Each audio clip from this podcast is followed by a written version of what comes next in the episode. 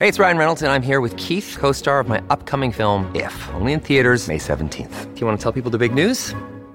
All right, I'll do it. Sign up now and you'll get unlimited for $15 a month in six months of Paramount Plus Essential Plan on us. Mintmobile.com slash switch. Upfront payment of $45 equivalent to $15 per month. Unlimited over 40 gigabytes per month. Face lower speeds. Videos at 480p. Active Mint customers by 531.24 get six months of Paramount Plus Essential Plan. Auto renews after six months. Offer ends May 31st, 2024. Separate Paramount Plus registration required. Terms and conditions apply if rated PG. If you're struggling to lose weight, you've probably heard about weight loss medications like Wegovy or Zepbound, and you might be wondering if they're right for you.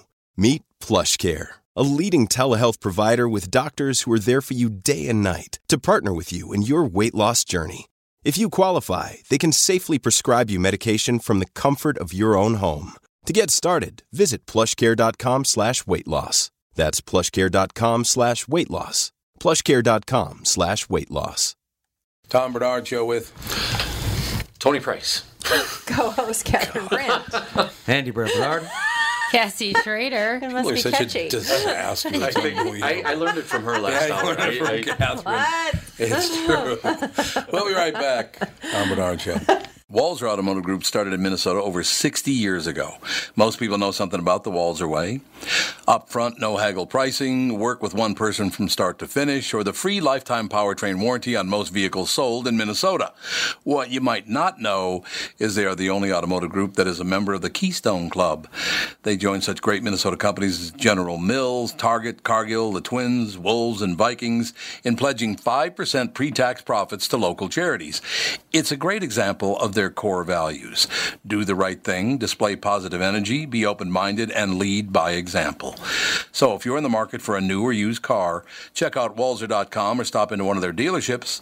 Please don't say, tell them Tommy sent you, because it sounds fake, and I hate it. Walser Automotive Group, walser.com. Michael Bryant, Bradshaw and Bryant, what's the latest? Well, basically, we're trying to represent people who have been hurt, then talk to them before they talk to an adjuster. Uh, one of the key points is to make sure you know what your rights are before you start talking to the insurance company and they start asking you questions or they try to settle your case early and cheap. Well, what's interesting to me is, uh, you know, a lot of people have fear of attorneys. It makes them very uncomfortable. They get nervous about it. What should I do?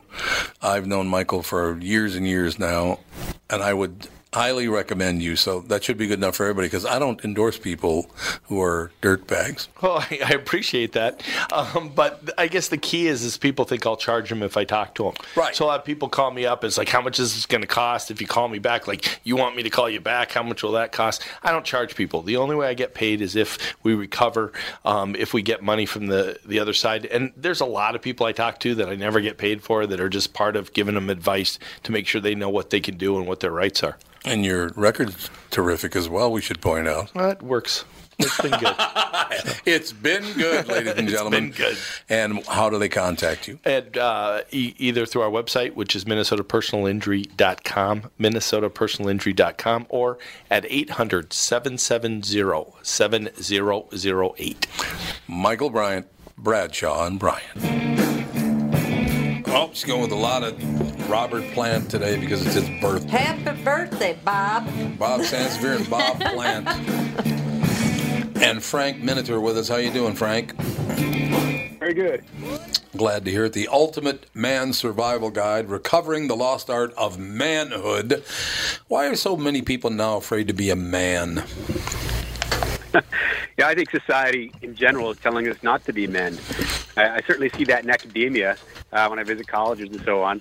I, I can't believe uh, some of these individuals that I'm looking at that they're they're walking around as non-men. They're told not to be men. They're not even not even that they're told to be women. They're told to be something they can't be, something that doesn't really happen or exist. So they're just a bunch of confused young adults. You know what's really interesting about that, Frank, is I grew up uh, uh, in in the, the city, and you know, very poor neighborhood and all the rest of that. But I do remember those guys. If you laid your hand on your wife or your kids, you would get a talking to about a real man doesn't do that. So if anybody thinks being a man is all about you know hitting their wife or something, it was the exact opposite. Real men don't hit their families.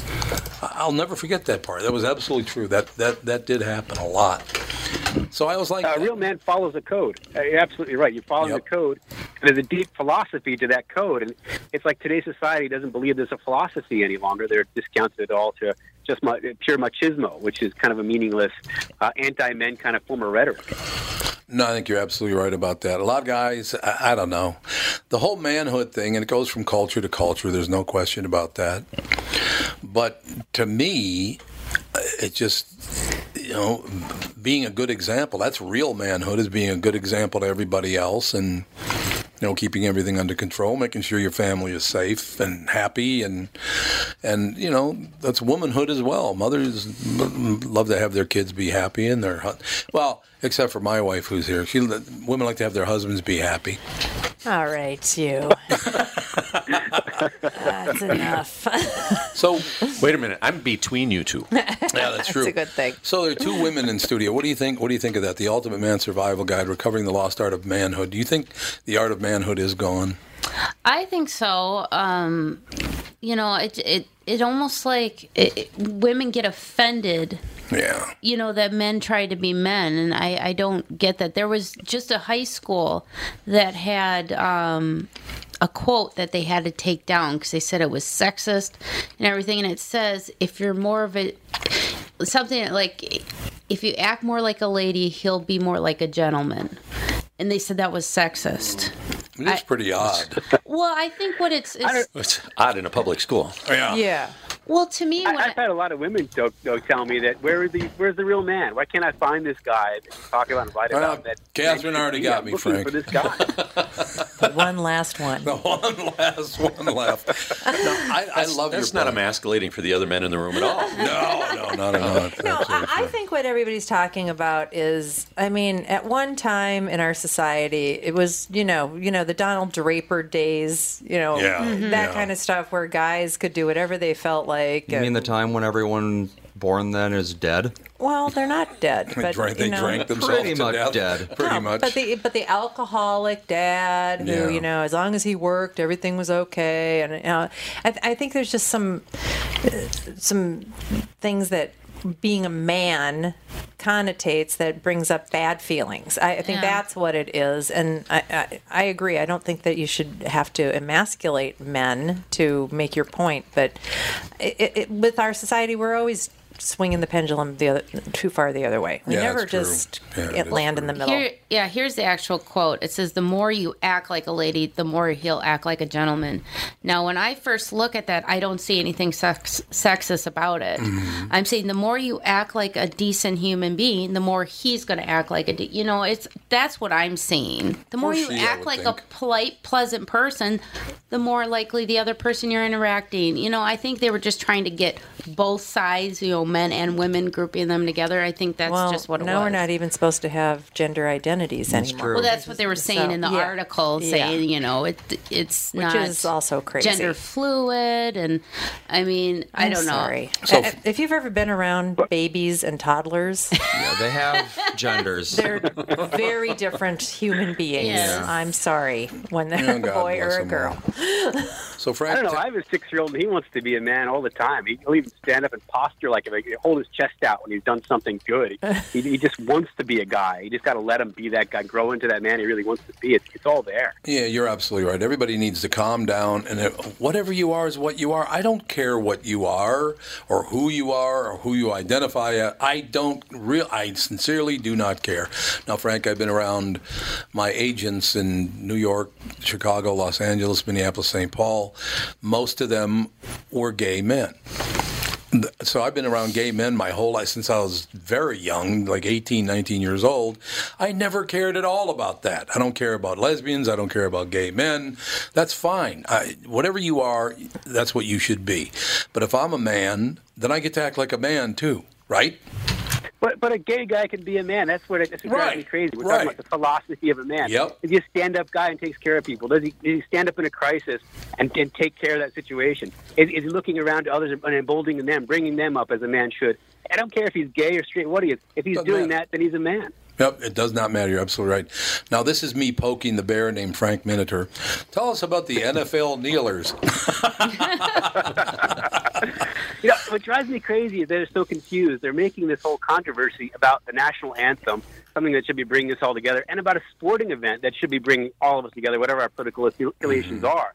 And said that they should be making it about what they really want to make it about. It if there's, if they're talking about something that's happening in the black community, for for example, is that what they're after? Well, then articulate that, show us what that is, and don't kneel at the anthem, but stand up at a different spot and tell us what you really is on your mind, so we I like can talk that. about this and solve the problem. Instead, everyone's just arguing about the anthem.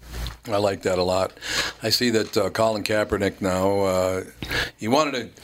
Remember, he turned down the Denver Broncos what a year or two ago. I think it was last year. And now he said he wanted to come back, and they said, "No, you had your chance to be with the Broncos. That was last year. You year. don't get to. You don't get to come back whenever you feel like it." And now they're being criticized. Oh, you're turning him away just because of the kneeling thing.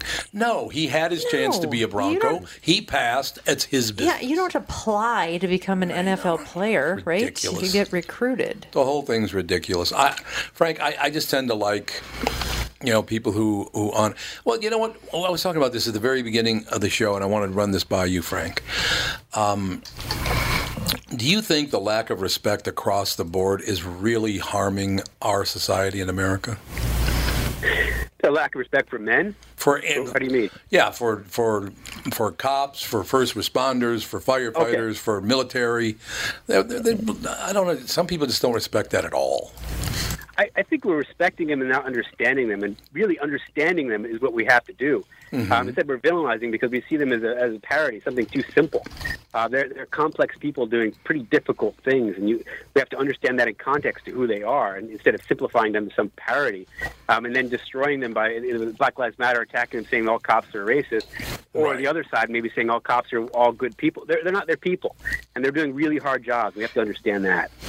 Yeah, I agree. I agree with that completely. They're just people, like everybody else, and some people, when they get a great deal of authority, are going to take advantage of it and misuse that authority. That is going to happen. But to say all cops are racist is flat out idiotic. Right. Right. They're, they're doing a lot of good things out there. And for them to stand up and be that ideal we want them to be, we have to articulate that ideal, right? And we got to articulate that, that man of honor and woman of honor that they really should be. Uh, I don't think society we're doing that. I think we're doing too much tearing down, not enough building up. Yeah, I just thought of something. agree. I wonder if, if they ever did that in baseball, which they have not done in baseball. But would they stand for the the Canadian anthem if they played the Toronto Blue Jays? Would they, they still kneel for their anthem as well? Because they, as a matter of fact, put Ukrainian people in in uh, internment camps during World War II. So with us, it was the Japanese. In Canada, was Ukraine. And the Asian. Ukrainians. Yeah, they did Asians. And they did Asians as well. So I wonder if they would kneel for that anthem uh, too. You know, it was pointed out. that, brings up a bigger political point because you're Yeah. right. There's a big anti-Americanism out there Yep. in certain political spheres, and it's like, okay, wait a second, okay, put us in context to the rest of the world and realize who we are and what we're really standing for. I think that's where a lot of the American people are on this. And, okay, we need to improve. We're not perfect either, Right. but come on, you know, here's where we are. Yeah, I mean that that is the whole thing. We have a, our son is the engineer on this show, and you know he just he is who he is, and you know he's. You're happy, aren't you, Andy? Mm-hmm. Yeah, did you see how happy he was there, Frank? You hear that Oh, joy in his so voice? committal. a lot of joy in his voice there. But yeah, I, I just I don't know this. You know that whole thing about you you need to treat me like a man. Well, if you act like a man, I'll treat you like a man. So it's not something you can demand. You have to be a man, and then you'll get treated like a man. Is that not true? Right. Today, even just being stoic is put down. That's such a misunderstood idea that the man has to be stoic in the face of whatever he's dealing with. Well, if you're going to deal with a real situation and keep your head about you, and therefore be the one that's actually going to do the hard work in that moment, you do have to uh, learn a certain sort kind of stoicism. And that, that kind of learn stoicism only comes from doing. I'm just feeling and having emotions. and Reading, okay, that's great, but to actually become who you want to be, you have to physically confront yourself in, Yeah. in some pretty incredible ways to grow into that man. Yeah, there's no doubt about that. It, it, it's I like the way you made that point. That makes a lot of sense to me. It's like uh, just just well, an example. I brought this up earlier. I consider myself to be a man. I have a wonderful wife and a great son and a great daughter. I have great friends. Everything's fantastic. But I went and saw Christopher Robin on Saturday and started tearing up. You know what I'm saying?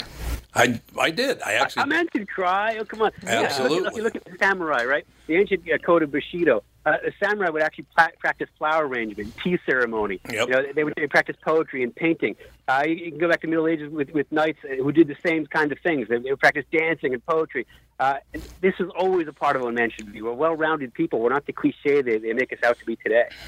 Frank, do you think it's bad? I said, my, like I said, my Catherine, my wife Catherine is here today, and last week she was standing there, kind of like with this this look on her face. And I said, "What is that? Your crabby look?" And she said, "No, it's a your pathetic and sad face."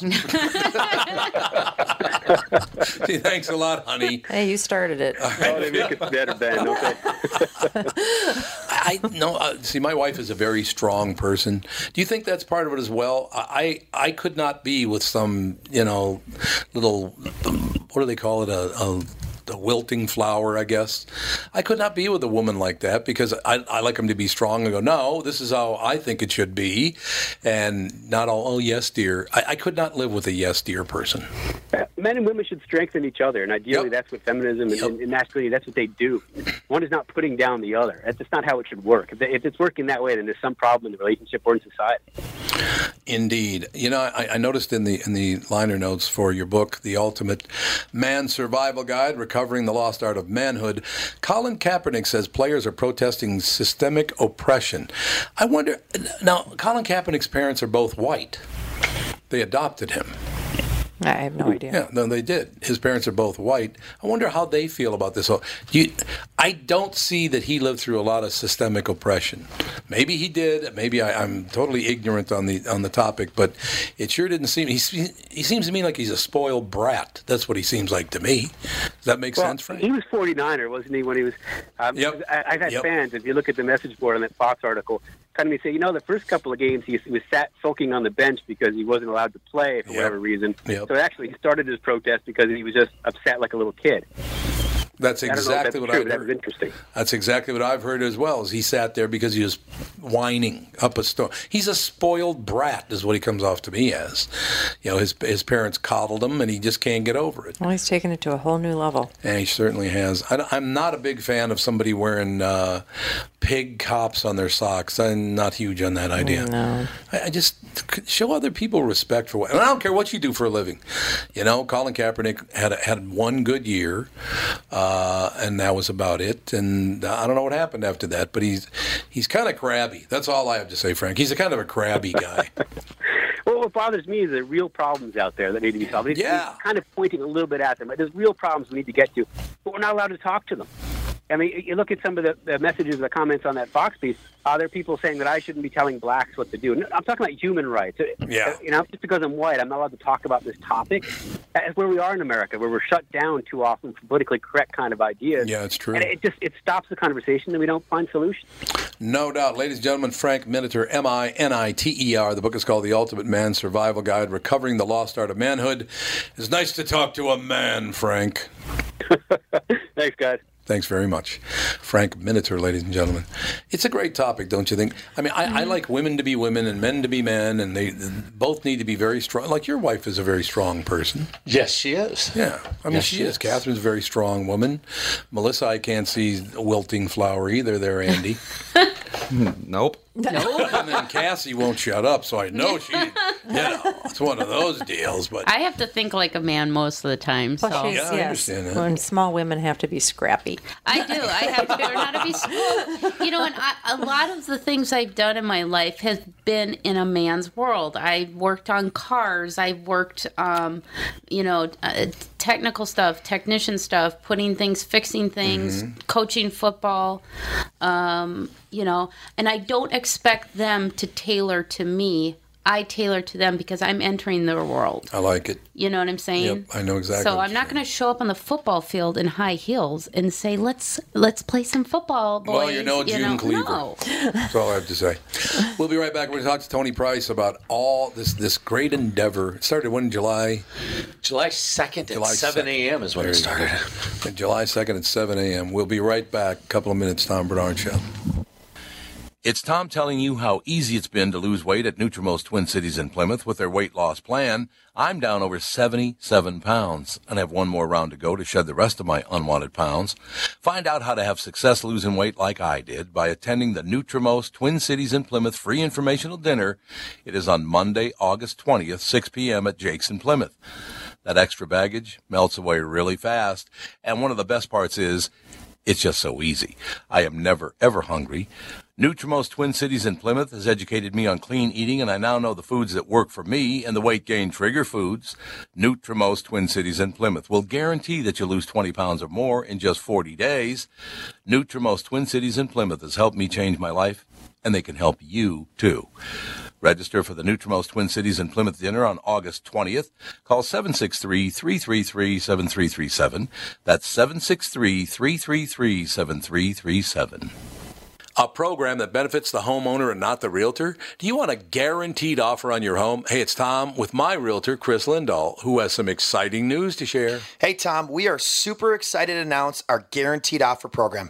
Here's how it works if you qualify, we will guarantee you an offer on your house within 48 hours, which means you could be closing in three weeks. No staging, no cleaning, no decluttering, and of course, no open houses. This is your hassle free way to sell your home. If you qualify for the program, you will get a competitive offer in 48 hours, period. Sounds like a stress free way to sell your home. It is, Tom. Some homeowners want the convenience to be able to sell their home quickly without going through the stress of showings, open houses, and so many more headaches, especially if they found their dream home and need to sell fast. You do need to qualify for this program, but that's quick and convenient as well. To see if you qualify for the guaranteed offer program from Chris Lindahl Real Estate, go to chrislindahl.com right now or call 763 401 sold. Once again, that's chrislindahl.com, Chris with a K.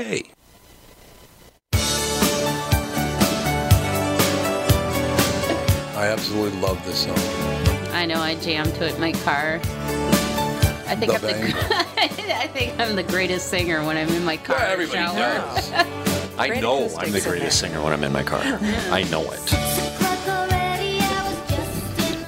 Oh, so she starts singing and you fade her out. I see. I love Don't want be Susanna Hoff. The only one who belting it out is me here. There'll be none of that from Suzanne Hoff. Well, I, I loved her because back in the '80s, um, there were so many, you know, big hair, and, and and most of the popular people were blonde, but she was Yeah, a true. brunette. I'm a brunette, and I was Right. like, oh my god, there's somebody who looks like me. I have brown hair, so does she. Yeah, so I, I got I Cyndi idolized Lauper. her. See? I love Cyndi too. I love Cyndi Lauper. She's very cool. She was going to be with Rod Stewart. I think they rescheduled for October. October really? 14th. Oh, so I'm okay. hoping I'm hoping we can I saw go. Cyndi Lauper open up for Tina Turner when she was pregnant. Oh my God. Cyndi Lauper was pregnant. Really? Yeah, that was over on uh, University campus. What's the name of that theater over there at the U of M? Oh, the uh, varsity? No, no, no, no. The one on the U, the campus? You campus. talking Yeah, about it's- the big, the no, it bigger starts with auditorium? a. Like no, uh, it starts with an N. you want to take uh, what is it, Ah. Fourth across the river, and it's right there on the left side of the road. Fourth across the left side of North, not, Northrop, Yeah, yeah, it's Northrop. Northrop. Absolutely. God, That's why what I couldn't saw, I yeah. think of that? Jeez. Yeah, me too. Yep. It's Yeah, that was a phenomenal day. Yeah, I would imagine. That'd be a lot of fun. She was dancing in the audience, pregnant out there. I think she had the baby like the next day or something. I mean, she she was really? really pregnant. Yeah, I like that. That's that's Yeah, good. then she just all of a sudden stopped touring. She just quit. might have might have had something to do with the baby. Yeah, I'm maybe. just maybe, yeah, maybe, might be true. I'm just grasping at ideas here. All right, July second, seven o'clock in the morning. You partner up with a bunch of people. Where was it again? Uh, Grumpy's in Roseville Grumpy's, is where we right. kicked it off, Grumpy's and Rose. and it was it was kind of a quiet start. Uh, the Dart uh, company showed up with one of their patriotic painted semis and escorted us out of town, so that was kind of cool. And there was about a half a dozen bikes there. And uh, you don't really want me to give you a play by play from no, that no, no. day to your today. I don't imagine. highlights. Your highlights. Well, we'll start like this. We had the camera crew following us in uh, in my truck, and then we had about a half a dozen bikes, and we lost some at the first stop, and then we lost some at this. By noon, it was me and the camera crew, and my wife was still on the back with me at that point. That's then she had an emergency. One of her employees in the cigar business crapped out on her or something. So I actually had to drop her off at a bus station in Oh, Hayward, jeez. and she had to come back. Hayward.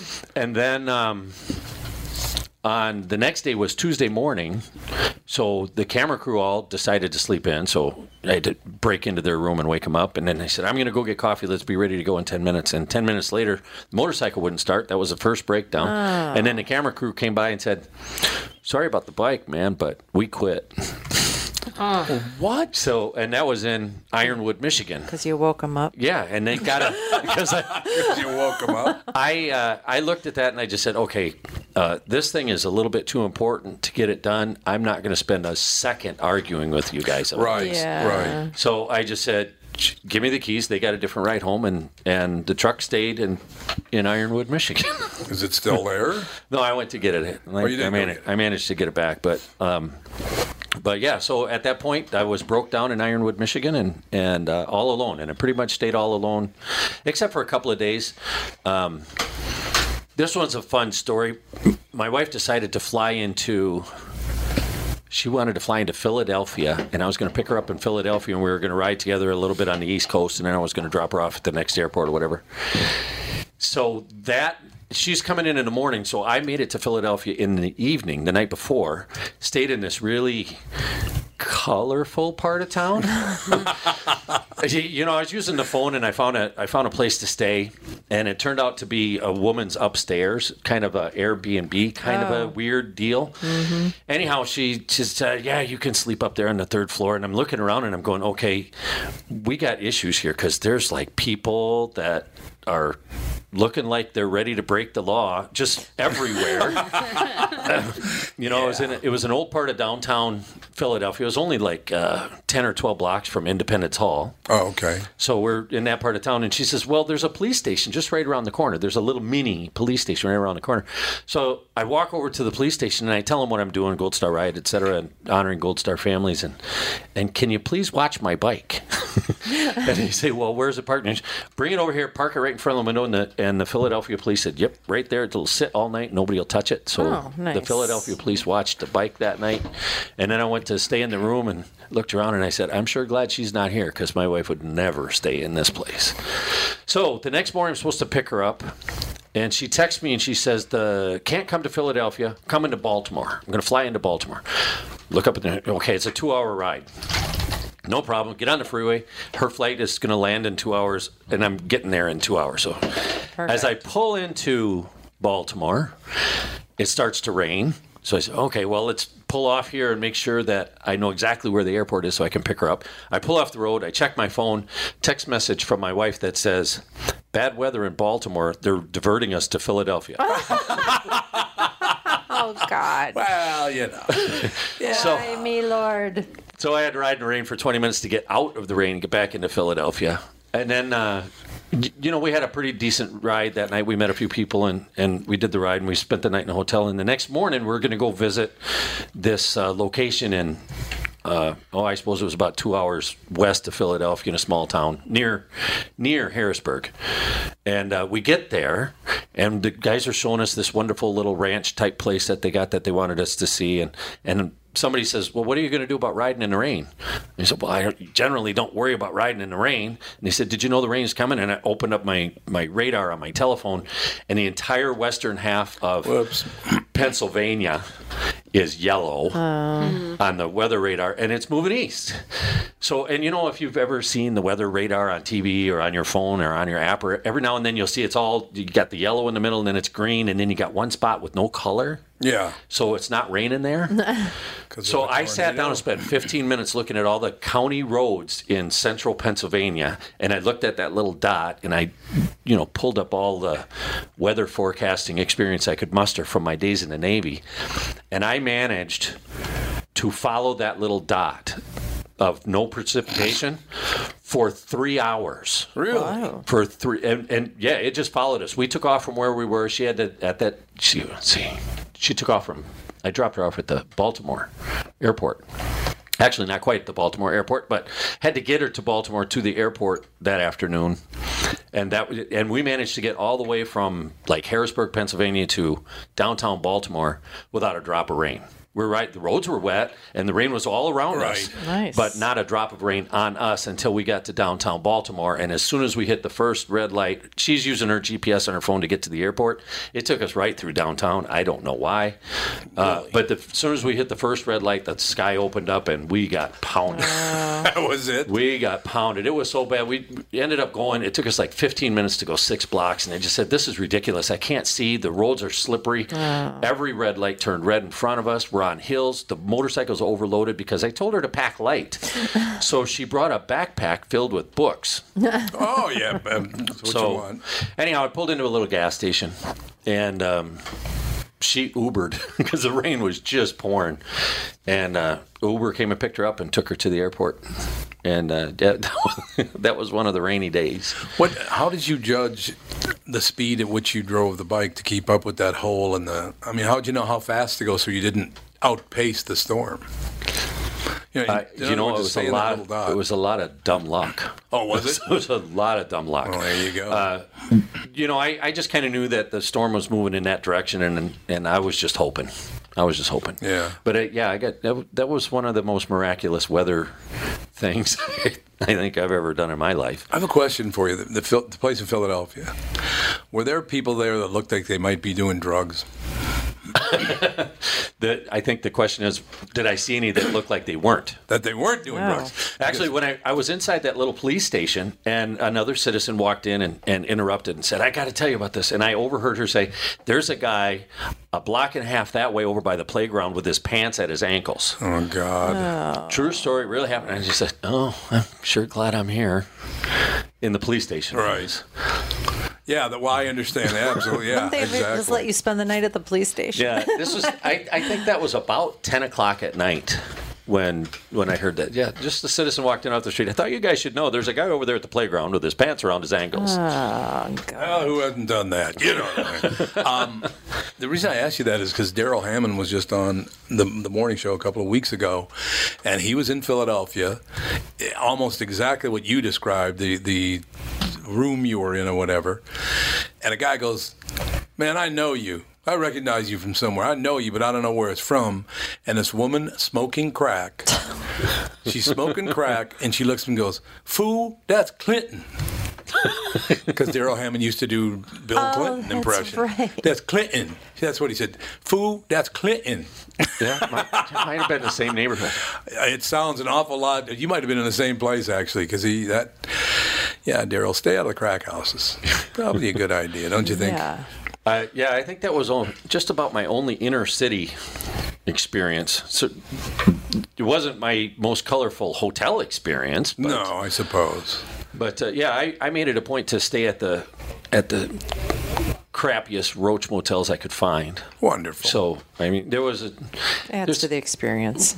yeah. well, it, there's also a, a, a fiduciary responsibility I was trying to uphold, and I was also trying to make sure I stayed in the right mindset because all the time that I'm riding, I'm thinking, okay, we got people on active duty over in the Middle East, and they're sleeping in crappier Right. conditions right, than this. no doubt. True. So, uh, and they're all volunteers. So I figured if I'm volunteering for this thing, I'm going to volunteer to do it um, with the the conditions as as crappy as as I can. But there was a spot I stayed in. Actually, was in uh, Burns, Oregon, I think. Burns or Barnes, Oregon, somewhere east of Bend, up in the high hills. And I was I, I made it a habit to sleep with the TV on can't really explain why. I just chose to. It, it just kind of worked out better for me to sleep with the TV on, and I got awoken by something tickling my cheek, and I. So I swiped it off, and then I opened my eyes, and the TV was on, so there was some light in the room, and I saw an insect about an inch long, unlike any insect I have ever seen in my life. Little cockroach. Uh, no, it wasn't. It was not green. a roach. Oh, it was green. It was green. It was. It looked like a giant mosquito with green wings. It was uh, just. I just kind of said, "I'm sure glad I'm leaving in a couple hours." So, I would imagine. At first light, I was back on the bike, and um, and that leads up to another really interesting uh, thing that happened on the road. I left that town, and I rode pretty much on a level road for about two and a half or three hours to get to Bend, and stopped in Bend, tanked up, got something to eat. Wonderful little uh, Mexican place there bought me some breakfast. So I got a full tank and a full belly, and I'm all ready to go to, I think it was Lebanon, Washington or Lebanon, Oregon, which is closer to the coast. Mm-hmm. So I'm going from Bend over the mountains to get to the coast. And of course, I'm at about a 6,500 foot level, sea level. So it's all going to be downhill. And I'm thinking, well, I've done this before. I've ridden in the mountains. The roads are curvy. No problem. We're going to go down there. I left Bend, and the speed limit average was 25. I was lucky to hit oh. third gear. I had to do everything I could to manage all of the corners without getting run over by the car behind me. So it's just and this switchbacks left and yeah. and this over. road was 110 miles long. It took me three hours to work these corners. And I mean, it, it- you go around the corner, downshift, upshift, brake, lean, lean. It, it was just, for the first 15 minutes, it was fun. Oh, and yeah, then it became suppose, yeah. work. And then by the time I got down to the bottom, I found a place to park the bike. I pulled off the rope, put the kickstand down. I think I was shaking. Uh, and I, Really? it- yeah, and because a lot of incredibly physical work Yeah, I suppose. yeah. to you know the motorcycle is 1100 pounds Oh wow. so i'm you know navigating all them corners and like i said first 15 minutes a lot of fun that's what all the motorcyclists want to do Yeah, lots and lots minutes. of fun Yeah. At the you know we're pushing three hours of this stuff and i was yeah it was that was a that was a fun road however that was not the worst of my r- mountain road experiences the worst one was I was leaving uh, Big Springs. Big Springs. Where's Big Springs? Wyoming. Leaving Big Springs, Wyoming at dawn, going to Estes Park, Colorado. Oh, beautiful. And I just look at the GPS and I say, okay, which one is the shortest road? And according to my GPS, it pointed out this one road as being the shortest road. So I'm on the motorcycle and it takes me six hours of riding, you know, stopping for gas and this, that. Six hours later, I get to the first mountain pass, which I think is called Rabbit Ears. Uh, so I managed to go through Rabbit Ears Mountain Pass, which incidentally was on fire. And, and it had a about a 40 mile an hour steady breeze coming off the hill from the fire. So I'm kind of riding at about a 30 degree angle down this road. So now we're seven. I get through that. Now we're seven and a half hours into this ride for the day when I get on U.S. Highway 34, which is supposed to be the shortest route to get to Estes Park. What the GPS does not tell me is that U.S. Highway 34 is also the highest elevation continuous road in the northern hemisphere. Oh. Other than that, though, So remember how I said the speed limits were like 25 and 30 mm-hmm. and 35 over in Oregon? Here the speed limits are 15 and 20. Oh, God. and the corners are hairpin tight and I get like halfway up this thing and I'm I'm I had no idea where I was I thought I was on a mountain pass. I just thought we were going to go through there. So I find a spot to pull off on the side of the road after riding for about 45 minutes or an hour, and I look over and it, you, you got the big sign there that says what mountain you're looking at, mm-hmm. and it says Never Summer Mountain. And I see Never summer. and I look over at the mountain. It's got snow on it. whoops. And I'm thinking, okay, now it's time to put my jacket on because it's not 90 degrees anymore. It's closer to 50 or 60. Put the jacket on. And actually, I made a little selfie movie at that point, too, because I was feeling a little lightheaded from the from the Elevation. Uh, elevation. And um, put the jacket on. Hour later, I'm at the top. I pull into this parking lot, and it says elevation 11,782 Whoa. feet. So I pull out my phone and I make a little selfie, and I say, if I was on an airplane, I could use my electronic devices right now. That's true. And I look around and I, you know, there's snow-capped mountains are visible everywhere, and that's when it started to rain. But it wasn't really rain; it was sleet, uh, and the temperature up there was probably 40. So put the chaps on, and then I tried to make it back down the hill because now Oh, I got uh, to because I still have to get to Estes Park. so yeah, I rode down the hill in the sleet and the rain, and the cars behind me trying to run me off the road and stuff like that. So that was probably the most harrowing Yeah. experience of that ride. And, you know, I, I think I could say this because this is a podcast, right? Mm-hmm. I could feel my testicles getting bigger. yes, I understand that completely. it was that kind of a harrowing experience. We will be right back right after this. Kostaki up next. Tom Barnard Show. John, I just got another complaint about our delivery service. Oh, not again. Yep, we have to do something about our courier service. You know, they're a reflection of us. What happened now? Well, you know that one driver that has the dog that rides with him? Uh huh. Well, when he got out of his truck to deliver our package, his dog got out and delivered, well, uh, his own package, if you know what I mean. That's it. I want you to call Priority Courier Experts. Because, you know, they've got more than 500 drivers. and tell them we need A professional, reliable courier service. and make sure they have. Internet order entry and real time tracking. You know, I had Priority Courier Experts account rep in here about a month ago, and Who knows how many accounts we could have serviced better if we had just signed up and started using the Twin Cities' largest, most reliable on call courier service. what's that number? Because the next package is Going with Priority Courier Experts. Already dialing 651 748 4477. Priority Courier Experts. Can we help you? Can you ever? Priority Courier Experts. Every time you call us, we deliver. Tom here for Sabre Plumbing, Heating, and Air Conditioning. When you call Sabre for service, you'll get a certified technician that's an expert at diagnosing, repairing, and installing heating and air conditioning equipment. Sabre Techs give you the service you need, not the other stuff that you don't need. When you combine that with Sabre's A rating for customer service and the best equipment from Bryant, you get exactly what you need. So make the call to Sabre Plumbing, Heating, and Air Conditioning today. Sabre and Bryant, whatever it takes.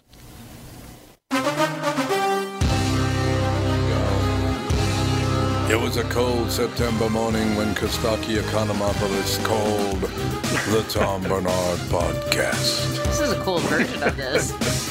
It is a good version of that song. You know, I love it. This morning I was going through the Greek alphabet and I said, I wonder when Kostaki's going to call in again. That's a lie. That's, uh, that's what made you think of me. Yes, the Greek alphabet, no question. You know, Tom, the combination of that music and your voice, uh, can I say this? It's a podcast, makes my testicles grow. there you go, sir. You got that dialed Testicles, right how's in. that baby? Yes, indeed. I was wondering if you heard that. Indeed. So, the baby's awesome. The baby's great. Wonderful. Glad to hear that. Glad to hear it. Uh, I did not watch the Viking game on Saturday. I'm not going to sit inside at noon on a beautiful summer Saturday. So I recorded it. But then a number of listeners sent me texts or emails saying what the final score was. So there was no reason to watch it. I just, I didn't watch any of it because I already knew the outcome. It's the preseason. You don't have to watch too No, much unless no. you're a fantasy dork. Yeah, you're good. A fantasy good. dork. I like that. Like, You're kind Like of a me. fan. Like you. Exactly.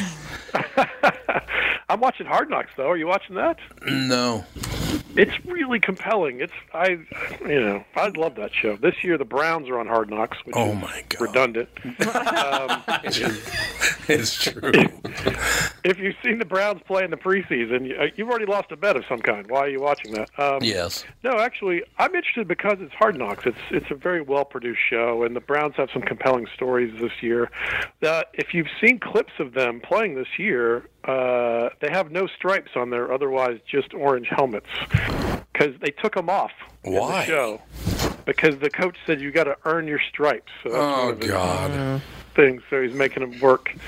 So if the Browns play really well, they get to be the Bengals. Is that is that what's happening there? Yeah, that's pretty much. You get stripes on your orange helmet. That's very, How good very do they have to play to get a logo? That's a fair question. So, you know, he says. Yeah, Well, go, oh, go ahead, sir. Sorry. the only NFL team with no logo. It's uh, 32 teams in the NFL. It's the only one that doesn't have a logo. My nine-year-old daughter has a slime business that has a logo. Well, you know, it is what it is. Such is life. I just, uh, I don't know. The the Cleveland Brown. What? Uh, when's the last time? Was it like 1952? The last time they won the NFL championship? It's been a while. I, I was doing some of this. Yes. uh, it's been 603 days since the Cleveland Browns won a football game. How about that? Oh God. Oh. And if my math is correct, it's been uh, they've won one game in the last 981 days. Uh, 981 days is long enough to conceive a child, bring it to term, and teach it to say your name. Uh, Yeah, that's unless exactly. it's Economopoulos. Unless- Uh, yeah, but that's a long time.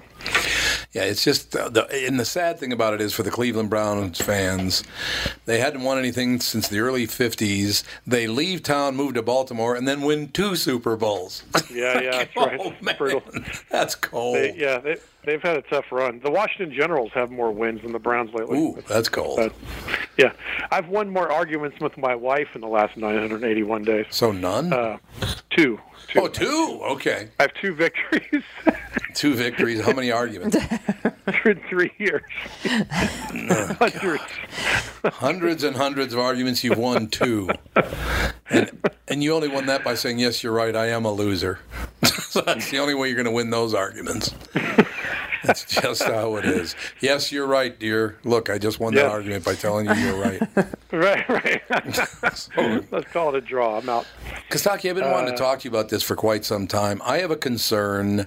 Uh, Cassie just brought it up. It happened in the Viking game on Saturday. I am very concerned about the defensive players who have to lift their heads up to tackle someone. Someone's going to get killed if they have to do that. Seriously, yeah, that this is new not helmet natural. rule is definitely questionable at best. I don't. I, there's going to be a lot of talk about it going forward. I, I, they've been calling it really strict in the uh, Yeah, they in have. the preseason games. Have you ever tried to like tackle a pillow with your head up instead of down? It hurts. I appreciate you making it relatable to me by making it. A Yeah, pillow. make it, making it a pillow instead of a grown man. yes, exactly. I, I, I don't know. I just, it looks very dangerous to me. I might be wrong, and there are doctors that can call and tell me, but if you're going in to drop your shoulder but lift your head, you're asking for a broken neck, it seems to me. Well, what they're supposed Yeah, to be, what they're supposed to be doing, and what we teach the kids in football, is that they have to have their head up because they don't want them going head first Right. into a player. They want their head up, but when they wrap up, they're supposed to. They call it like uh, eyes to the thighs. So they want the side of their head to be right about where their hips and butt cheek is. So Really? they're Yeah, supposed wow. to have it to the side. They're not supposed to hit them head on. Head on, okay. Yeah. So Right. I wouldn't put that head up too high, though. I seriously, that's very, very dangerous. You're supposed to stay low, eyes to the thighs, wrap up.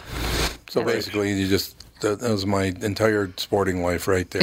It was all. It's everything. I, all I ever did was eyes up, eyes to the something. I don't remember the whole thing. That was too hard. Something, something, something. Um, I your name came up last Friday, as a matter of fact, at about this time. Well, a couple hours from now, I was sitting on a panel with uh, Lamont from Lamont and Tonelli, Paul Castronovo from Miami, with uh, Steve Dahl from Chicago, and a buddy of yours, a good buddy of yours, Tom Griswold from the Bob and Tom Show. Yeah. Nice. Yeah, it was a really nice, Nice. panel. It That's really quite a panel. Where was that? I was in Chicago. Oh, It- it was the. I guess we're the only five guys in America that have been on the same morning or been on morning radio for 30 years. Oh wow. I guess. Wow, that's a great club. I was trying to think of Brother Wease. I think is there too, but Yeah. he couldn't make it. He could not make it. So there were six of us apparently. And we went out with, to dinner with Tom, and he said that he really likes you. And we said, "Is it the same Kostaki that we know?" Yeah. Are you blind? That's exactly. I have a question for you about Tom because I, I did I liked all of them. Lamont is a great guy from Lamont and Tonelli, really good guy. and Yeah, I've, I've I've known done that show. Yeah. I've known Steve Dahl and, and Paul Castronovo for years, but I had never met Tom Griswold. He's a very intense guy. I mean, he, he's he's a deep thinker and he's got this really intense look on his face all the time. He can be. He's certainly uh, that head is certainly turning. You know, he's he's working on something. I felt like such a jackass because somebody asked the question. So, what does it feel like when you've had a bad book? Uh, Lamont, let's start with you. And he said something, and then Paul said something, and Steve said something. And just before Tom Griswold was going to talk, they came to me and I said, I've never had one. And after I said that, I went, Oh my God, did I just look like the biggest jackass on earth? But, well, we haven't. I mean, what can I tell you? You know, it'll start happening any day now because they've screwed up the rating so badly it might never re- recover. But right, no, it was. It was it was a lot of fun. Am I am I right in thinking that you held the record or hold the record for the biggest uh, percentage of listeners? Yeah, yeah, we had a thirty. We had a thirty share at one time, which is unheard of. I mean, back in the days when there were three AMs in town, yes, then it did happen. But since the modern era era of FM radio, yeah, it was a thirty share. It was, you know, I tell you, the the weird thing about that though, Kostaki, is that it feels great and horrible at the same time because you literally say to yourself, "What the hell am I going to do next?" Right, right. It's yeah, gotta go up terrifying. from here. I mean, it's terrifying. It's like, oh yeah, your ratings went down. You're only at 28.5 now. I'm like, oh god. And it did. By the way, that's exactly what happened. Yeah, we think that that 30 wasn't really real. It was probably more like a 28. No, it was real. I, calm down. I So you always have that conversation no matter where you are, right? Oh, there's no question about it. You always you, somebody else thinks, oh, you, you know, and you're as cool as you think you are. Yes, I actually am because I don't think I'm that cool. So actually, I do. But you know, I don't know. But yeah, so many people came up to me and talked about you that you know doing quick snaps or or just mm-hmm. appearing in their studios, and you are loved throughout the country, sir. Oh, that's great to hear. Thank Oh, you you for are. passing that along, or or lying. Either way. well, you know, just don't oh, mention it. Don't mention it to Tom Griswold with Bob and Tom because he's going to go, "What? That never happened." yeah, Griswold's been great to me. Many Yeah. years of t- talking to Griswold. He really, really likes you a lot. There's no doubt about it. So it was it was fun to hear your name and what you're doing, and people talking nicely about you because Catherine and I never do. Nope. That's not true. So okay. It's good to it's good to be back on with you guys. Oh, Thanks it's for having me on for another crazy year of this Oh, thing. it's going to be great. Now, you know, like usual, I'll probably pay you like five years from now. I only pay Kos- I only pay Kostaki when I see him. I keep saying, "Send me a bill. Send me a bill." He never sends me a bill, so I have to like hand him the cash. That's right. Over uh, lobster and eggs. That's how I get paid. eggs, lobster and eggs at Bar La Grassa and cash on the barrelhead. There is a correlation between comedians and uh, Bar La business and business. Oh, yeah, yeah. Well, yes, it's not that's the true. Not the best business people on earth. That is very, very true. No I'll, question. I'll take that dig. I- Yeah, so, it's- I, I'm guilty of that, and I'm better than most by a lot. You know, they're better business people than that one actress. What was her name that bought the town for thirty million dollars? Bought an entire oh yeah, town. Well, who was that was was it? my town. That was Athens, Georgia, right? Yeah, I believe it was. It, it was either Athens or right next to Athens. Right. Honest Wow, what to was, it was um, uh, Alec Baldwin's wife. What's her name? Yes, it was oh, at the time. Kim Basinger. Kim Basinger. Kim Basinger, That's exactly. right. Kim Basinger. She bought a town for thirty million, and then filed bankruptcy. Well, yeah, it's gonna probably happen. not the best business decision. It's gonna happen. It's gonna happen. You know, you start putting down thirty. The one that I I just love, and I did not know this until I watched the special. Michael Jackson died. He was five hundred million dollars in debt. What? He was five hundred million dollars in debt when he died. Could you possibly spend enough to get into debt with that level of income? Plus, wwho would give you the money? Hey, you're already at 300 million. I don't know if I can. no, come on, I just need 200 million more. It's not that big a deal. Five hundred million dollars in debt. mind blowing, isn't it? It's amazing. Oh, that is. It's amazing. That is amazing. Eh, what are you going to do? So, okay, we got What two. you- What? I was going to say, uh, I don't know if you saw this story. I love this story. Bud Light, speaking of spending a little bit of money to get a lot of attention, Mm-hmm. has victory fridges in bars around Cleveland that unlock when the Browns win their first game. oh no! Free beer. Oh Uh, no! Great, but where are the tequila fridges to help us forget the last 20 years? That's I'm very guessing no born on dates on these beers. Oh, okay. God. Might be there for a while. That's great. You know, it would be nice to unlock Cleveland, the Rock and Roll Hall of Fame. Do you know this? The Rock and Roll Hall of Fame closes at 5:30 p.m. What? Yeah. Why? Really? Is that when Jimi Hendrix was all done rocking? Uh, it's 5:30. I got to head to the house. what?